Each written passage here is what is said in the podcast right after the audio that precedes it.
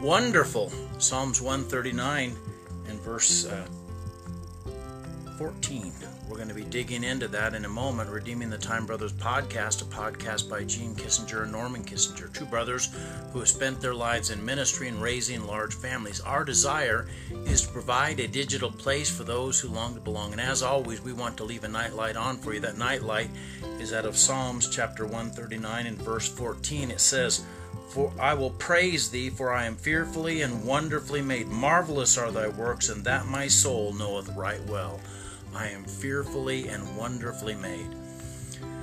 Some days are wonderful days, and other days are wonderful. You know, those days that are hard.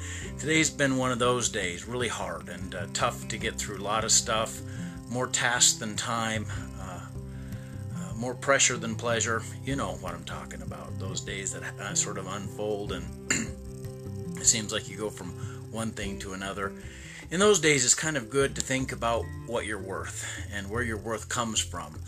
Uh, I was reading today about a story. It's sort of a modern parable about worth, and it's about a father who uh, his daughter has graduated. She's graduated with honors, and so he takes her out to the garage and he says, "I'm going to give you a car that I bought a long time ago, but I, I want to give it to you. But I do want you to take it to three places and tell me how much they say it's worth."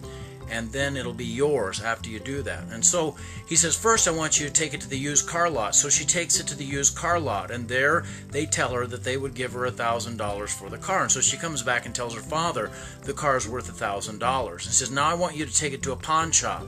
So he takes the car to a pawn shop, or she takes the car to a pawn shop, and uh, and she comes back with the news that the pawn shop owner said the car's worth a $100. And then he said, I want you to take it to the car show. And so she takes the car down to the car show. And when she comes back, she's got a stunned look on her face. And, and he, he said, Well, what did they say it was worth? And, and she said, There were people that were offering me a $100,000 for this car. It was a Nissan Skyline uh, it back made back in the 90s, a very rare car. You almost can't find it. And he said, You need to understand something. He said, When you're not valued right at a place or in a relationship, you don't have to get mad or fight. You just need to find a different place. That's not your place. When you find the right place, you'll find where you, that you're valued appropriately. For the believer, our value comes from God. We were made in the image of God. And so, because we were made by the master creator, we have an intrinsic value because we're kind of a work of art. We're a poema. Uh, we're a masterpiece. We're unique. There's nobody else just like you. Nobody else has the same gifts, talents, and abilities that you do. Nobody else has the same personality. Nobody has the same resources. Nobody has the same network of relationship. You are absolutely unique within the plan of God. And so you have value intrinsically because you were made by a master. And you also have value because you were bought by Jesus Christ on the cross. If you're a born again believer, Jesus Christ shed his blood on the cross to redeem you. You're not redeemed with corruptible things like silver and gold. You're redeemed by, or, or, you're redeemed by the precious blood of Christ, the most valuable substance in the cosmos, and he shed that blood for you, and so you have value and worth because of whose you are.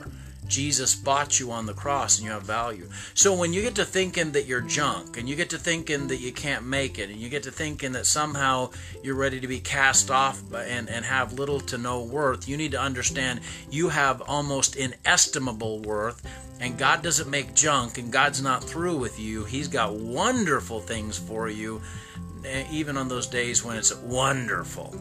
You know what I'm talking about. Let's pray. Dear Lord God, I thank you for the revelation of our worth that comes from you, not from the pawnbrokers of this world that somehow place a cheap price on us. God, we know that we have value and we're not going to get caught up in all the junk of the world. We're not going to trash the treasure that you've placed within us by dragging it through sin. We're going to live sanctified lives, holy lives, set apart lives, and lives dedicated to accomplishing your kingdom purposes. So when the days are hard, know that God is walking right there with us. Thank you, God, for your kindness. Thank you for your presence. Bless us now in Jesus' name. Amen. Hey, God bless you. You have a great night.